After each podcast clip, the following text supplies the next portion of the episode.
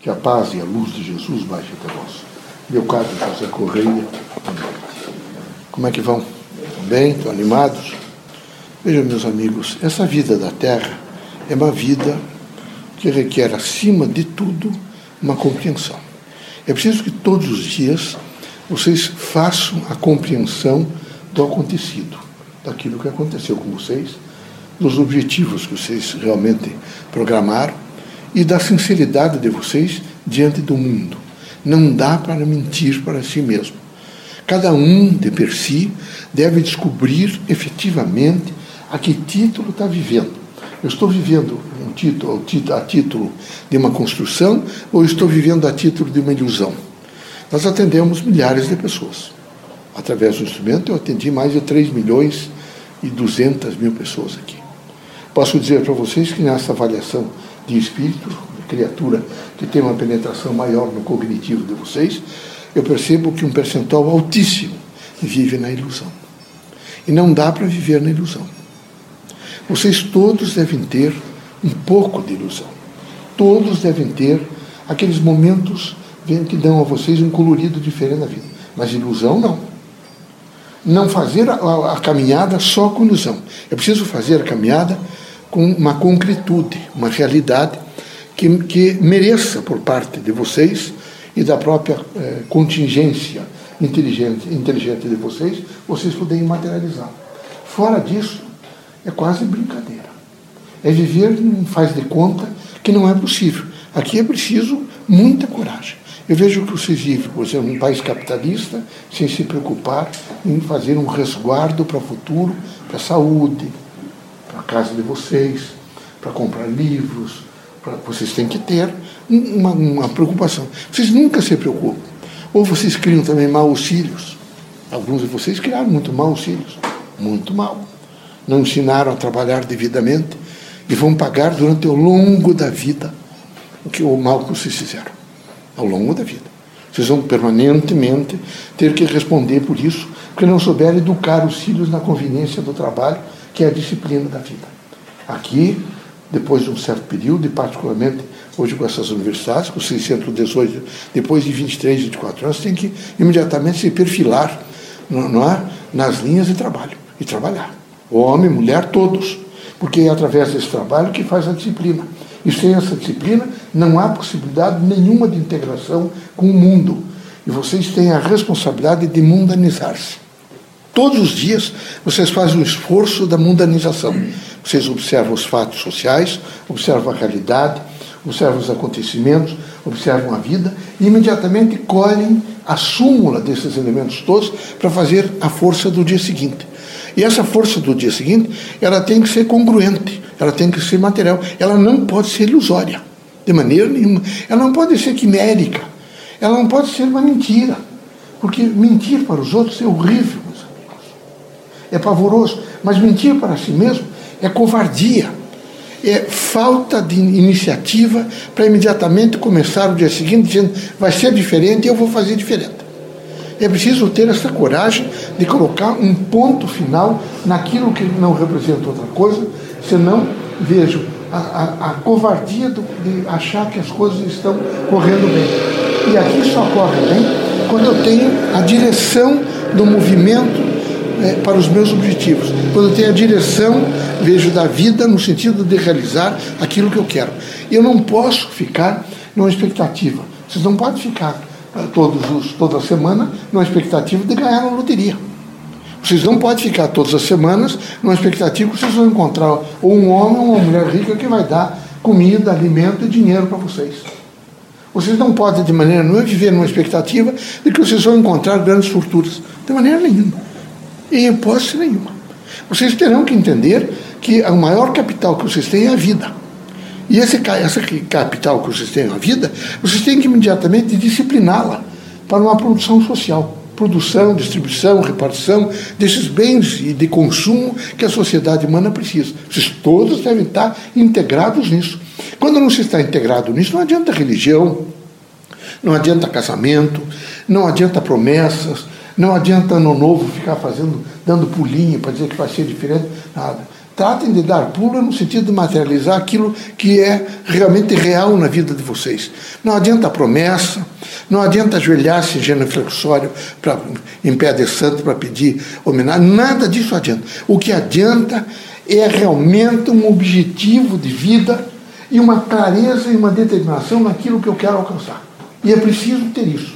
Os espiritistas, de maneira nenhuma, são quiméricos. Os espiritistas são fraudadores, não são fraudadores. Os espiritistas não são criaturas que vivem num quadro de ilusão. Não, eles vivem num quadro da cultura ah, onde eles reencarnaram.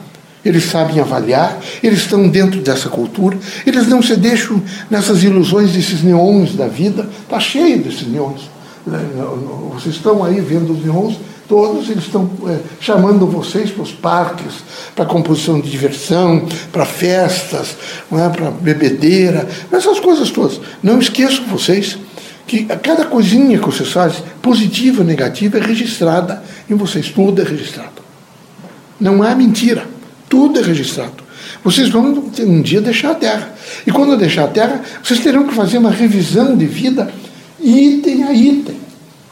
Vocês terão que dizer que, que horrível, como é que pude realmente, eh, nesse momento, arcar-me, não é? Quase eh, destruir minha coluna para fazer aquilo que eu não poderia fazer. A altura moral que eu tinha alcançado não me permitia fazer isso. Então é preciso que vocês todos tenham uma consciência ah, lógica e uma consciência axiológica. Uma consciência que aquilo é lógico para vocês e uma consciência que tem valor. E tem valor, eu quero esse valor, eu quero viver esse valor é fundamental. Eu quero que vocês entendam que nós, espíritos, nós vimos a Terra com uma missão de dialogia, de dialogar com vocês, de conversar com vocês.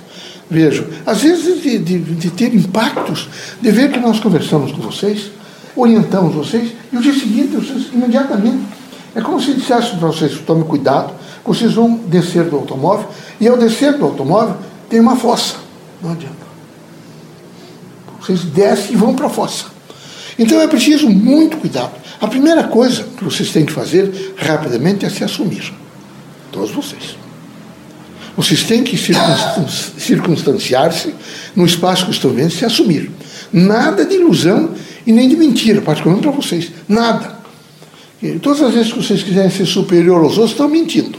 Que ninguém é superior a ninguém. Não são esses títulos acadêmicos, nem nobiliárquicos, nem posição social, nem dinheiro, nada disso imediatamente desqualifica os outros para qualificar um só. É, é pura ilusão. É preciso tratar os outros senhor, senhora, de, com dignidade, isso é outra coisa.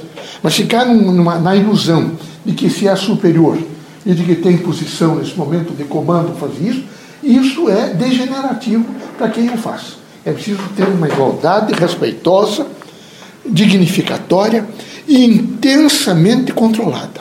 Cada um de vocês deve ter um controle. Vejam, eu, eu trago só um exemplo para vocês. Tem alguns que já casaram cinco vezes. Vocês acham que é lícito? Que é moral? Vocês acham que depois, porque vocês têm pai, hoje, quem sabe é 10 mil anos, 12 mil anos. Antes disso, nenhum de nós que reencarnamos tínhamos pai. As mulheres nunca tinham contato com os homens de frente. Elas tinham contatos diferenciados. Ninguém sabia quem era o pai. A partir do momento em que se olharam de frente, passamos a ter pai. E também a ser pai e a ser mãe. Não é mais o grupo quem criava. A partir deste momento, nós começamos a ter uma dignidade humana em torno de casais. Então era preciso que vocês todos tivessem um pouco de compreensão. Quando não deu certo essa primeira vez ou segunda, quem sabe vocês tentem uma segunda vez, mas não pode tentar a terceira, a quarta, a quinta, a sexta, a sétima, porque isso é, é um descaso com a dignidade humana. É preciso parar um pouco e imaginar o que é que vocês querem. Vocês querem sexo, vocês querem poder, vocês querem dinheiro, vocês querem reconhecimento, ou vocês querem amor. Porque quem quer amor, meus amigos, não é?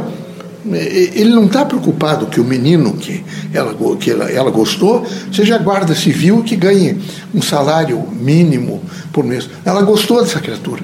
E em torno da dignidade dessa criatura que ela vai ver. Mas se ela está imaginando que precisa dar casa boa, que precisa dar conforto, o que precisa dar-lhe um título, o que a comunidade a reconheça como esposa de um magnata, aí a situação vai vindo mal. Então é preciso que vocês todos entendam que esse é um momento de concentração onde vocês têm que fazer o crescimento da sua identidade. E a gente cresce a identidade na medida em que nós nos autoconhecemos. Nós precisamos nos autoconhecer. Não são as entranhas sexuais que vão permitir a vocês ser mais felizes. E impossível. Pelo contrário, elas vão destruí-los integralmente. Elas vão aviltar o caráter de vocês e vão fazer com que vocês, a cada dia, se iludam mais e agora eu vou ser feliz.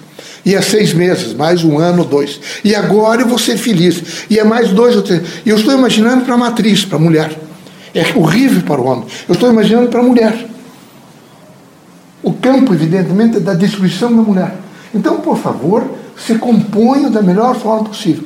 A casa espírita que o, o, o Espírito está pedindo que os centros espíritas todos tratem a Casa Espírita como Universidade do Povo. Universidade tem que trabalhar essa linha toda de vocês: o pensamento crítico, os acontecimentos, os fatos, as realidades, a alegria, a dor, o sofrimento, a busca, a compreensão, a fé, a esperança, o trabalho, é? a capacidade de saber esperar, a paciência, o espírito público, a renúncia voluntária, tudo isso tem que ser dito na casa espírita. Então vocês estão criaturas muito fortes, muito fortes, e é preciso ser forte. Quando não se é forte, vejo, e muito forte. Eu, eu vou dar um exemplo para vocês. É, Júlia Vanderlei, que é um nome que vocês devem resguardar no Paraná, e particularmente em Curitiba. Júlia é uma mulher extraordinária, quando viveu de encarnação feminina, professora extraordinária, normalista, é? um vestido grande, trabalhando as salas de aula, fazendo a construção do, do, do Paraná, de Curitiba, do Paraná e do Brasil, com dignidade. Ajudou Vitor e Nilo Caira fundar, e, e a fundar a universidade, não colocaram o nome dela, porque ela é mulher e, e, e na época havia Revolução 1912. Mas Júlia é muito forte. Quando um dia, já contei isso a vocês, veio um tal de inspetor federal para fazer eh, os exames públicos, que os meninos precisavam submeter esse exame público. Era exame de leitura. Fazia essa leitura, não podia gaguejar, e fazia algumas perguntas, cinco ou seis alunos, para ver se eles tinham condições, e a professora era pô. E termina, eh, Vitor diz a Júlia, ah, que chamava Júlia de comadre, eu quero que a comadre faça uma, uma saudação ao, ao inspetor federal que aqui está. E ela fez a saudação. E a Júlia falava muito bem, foi tão brilhante a saudação, e o homem era tão medíocre, que quando ele foi para agradecer, ele disse: Júlia Vanderlei, corpo de mulher e cérebro de homem. O dia seguinte, Curitiba, através dos, daquelas criaturas que têm a maldade estampada em qualquer oportunidade, sempre que elas pegam uma oportunidade, eh, seja verdadeira ou seja errada, elas imediatamente se põem a destruir as pessoas. E espalhado em Curitiba que Júlia Vanderlei é, tinha tendências homossexuais. Vocês pensam que Júlia, mesmo a mim, que ela ia falar comigo, através de Madame Barbate e dos outros, que ela um dia me pediu e tenha dito, Leocádio, é, muito minha amiga, você não pode me ajudar nunca porque a gente só é o que é, a gente só faz o que só é, reage àquilo, evidentemente, que a gente é, e a gente vive com a dignidade do que a gente é. Júlia nunca se abateu em nenhuma situação. Se levantou, continuou com o trabalho dela, continuou fazendo uma construção, vivendo uma ordem moral, atendendo inclusive alguns homossexuais que eram perseguidos e ajudando a todos, sem nunca se deixar manchar o seu nome e a sua dignidade. Uma grande espírita como o grande espírito Olegário, a Bibi Isfer, esse menino eh, Guignone e tantos outros, e curando todos os linhas de Vasconcelos, que veio lá da Paraíba e se instala aqui e faz o grande trabalho, inclusive da construção eh, deste eh, hospital. Depois passou a ter o seu nome, não é? e que Alô Guimarães cuidou muito tempo desse hospital. Então são espíritas extraordinários, como Madame Barbato e outros que viveram aqui. Eh, antigamente se tinha parteiras, não, se tinha ginecologista, eram mulheres simples que faziam, evidentemente, o parto. E essa, a Barbata era uma delas que vivia, que se integrava, evidentemente, nessas forças. O Espiritismo sempre foi muito forte, mas o Espiritismo foi forte através de nós, espíritos, num ordenamento moral. A, a nossa normativa era dizer: você tem que ter, ser um homem moral. Você tem que ser alguém que acima das mazelas da terra você tenha a dignidade do espírito e a dignidade de ser homem, de viver, de se estipular, de se estruturar, de não parar de estudar. Então, os espíritas todos que antecederam vocês eram homens cultos, como Hugo Borges Marçal, alguns que vocês nem ouviram falar, mas que estão nesse momento não é, fazendo grandes. Alguns eram juízes, outros eram delegados de polícias, não é, professoras, a grande maioria, médicos, todos eles, não é, Barra de Barros, por exemplo, era médico, nascido lá na Palmeira, um homem de família simples, com um certo poder econômico maior, faz esse curso de medicina e faz a grande medicina do Paraná, que é Mário de Barros, foi candidato a governador do Paraná, viveu com dignidade, foi deputado espírita. E tem um grupo enorme, veja os Osmo em, em, em, Ponta Grossa até hoje, a família inteira ainda é espiritista e nos ajudando nas frentes civilizatórias espiritistas. Eu espero que vocês estejam sempre de cabeça erguida, com os ombros erguidos, numa ordem moral, nos ajudando nesse processo civilizatório espiritista. Está indo o instrumento viajar para Belo Horizonte para inaugurar uma casa nova espírita, uma casa do saber espírita uma casa onde vai se praticar a realidade da cultura espírita. Uma casa onde toda a proposta curricular da casa é voltada para a construção e para a compreensão da dignidade humana. É uma casa que vai se ensinar e vai se sensibilizar os homens a viver o amor, a fraternidade e a luz, onde eles possam realmente na sua fortaleza moral, ajudar muito os seus irmãos que precisam muito da casa espírita. Espero que vocês nos ajudem muito, que vocês de mãos dadas, nesse momento, sejam a frente civilizatória da cultura espírita, num sentido pleno, integral e de justiça social. Que Deus ilumine vocês todos. Que esse ano seja extremamente promissor a vocês todos, sem vaidade, sem luxo, sem ostentação, sem orgulho, mas com uma consciência crítica, absolutamente aberta para tentar fazer o melhor. É preciso, pelo menos, tentar fazer o melhor. É fundamental. E aqui, direito, todo mundo tem direito. Dever, ninguém tem. O dever, por exemplo, de entender que pode errar. O dever que outro pode errar. O dever que é preciso ter paciência. Então é preciso não estar, nesse momento, particularmente com arma de fogo. Vocês estão vendo no Rio de Janeiro as tais balas perdidas, matando crianças de 3 anos, de 5 anos, e essa coisa horrível. O conselho final para vocês é uma coisa. A Marina tem nos pedido que a gente sensibilize vocês em todas as nossas manifestações para que vocês passem a ler mais. Que vocês façam uma lista de livros que vocês vão ler nesse ano não é, 18. O que é que eu vou ler nesse ano 18? Não veio com um livrinho fininho, pequenininho, não é? Trata de achar uns livros, põe uns 10 livros aí, pelo menos que dê 10, não é um por mês. Estamos até dando dois meses de sobra para vocês. Tem que ler mais. Tem que ler mais. Na medida em que vocês alcançarem uma maior massa crítica de leitura, vocês nos alcançam mais. Vocês ficam mais próximos de nós. Tá bom? Que Deus ilumine vocês. Eu quero dizer para vocês, eu tenho muito prazer de estar perto de vocês. É? Eu tenho uma missão aqui na Terra, há muitos anos. Mas eu gosto muito do Paraná. gosto muito do Paraná. Estou aqui há anos, encarnado lá em Paranaguá, um período curto, mas vivi um médico, difícil. É? Mas fui feliz. Tinha uma família feliz. É? depois passei a me manifestar lá em Santa Catarina, em Morretes, em Paranaguá. E continuo essa missão, pelo menos duas ou três vezes por semana, conversando com alguns de vocês, vendo vocês todos, alguns meninos crescendo, fazendo universidade, alcançando vivo alguns de vocês nascer. Quem sabe até tenha entrado no parto, para facilitar o parto. Então, vi vocês todos em uma dimensão, primeiro na luta para aprender a falar, para aprender a andar. Hoje estão adultos, estão homens. É preciso não perder a dignidade.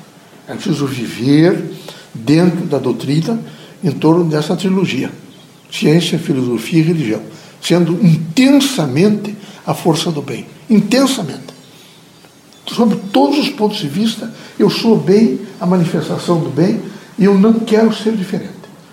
E com isso vocês vão nos ajudar, que é a chamada Frente Civilizatória de Cultura Espírita.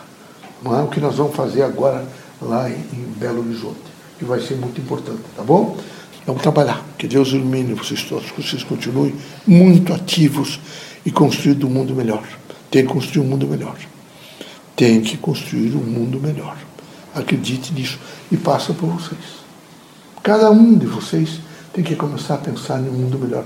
Não é possível que um menino de 18, 20, 22 anos fique recebendo ameaças de presidentes e ditadores do mundo dizendo que tem bomba, que aperta um botão e que destrói o mundo no dia seguinte. É evidente que isso é uma incúria. Isso é uma. Nunca ninguém imaginava não é, que esse terceiro milênio chegaria nisso, a ponto de eh, colocar em risco a humanidade. Nunca ninguém colocará em risco a humanidade.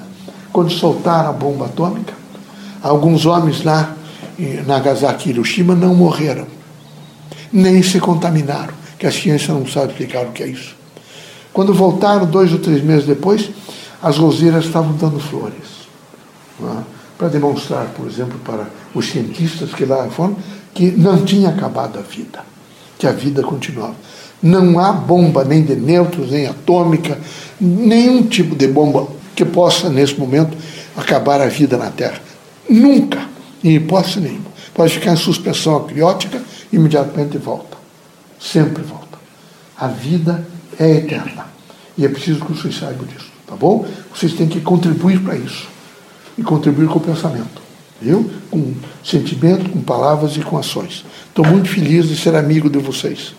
Quero que vocês sejam, sintam-se alegres e felizes por me conhecerem. Vocês não me veem diretamente, mas podem me idealizar.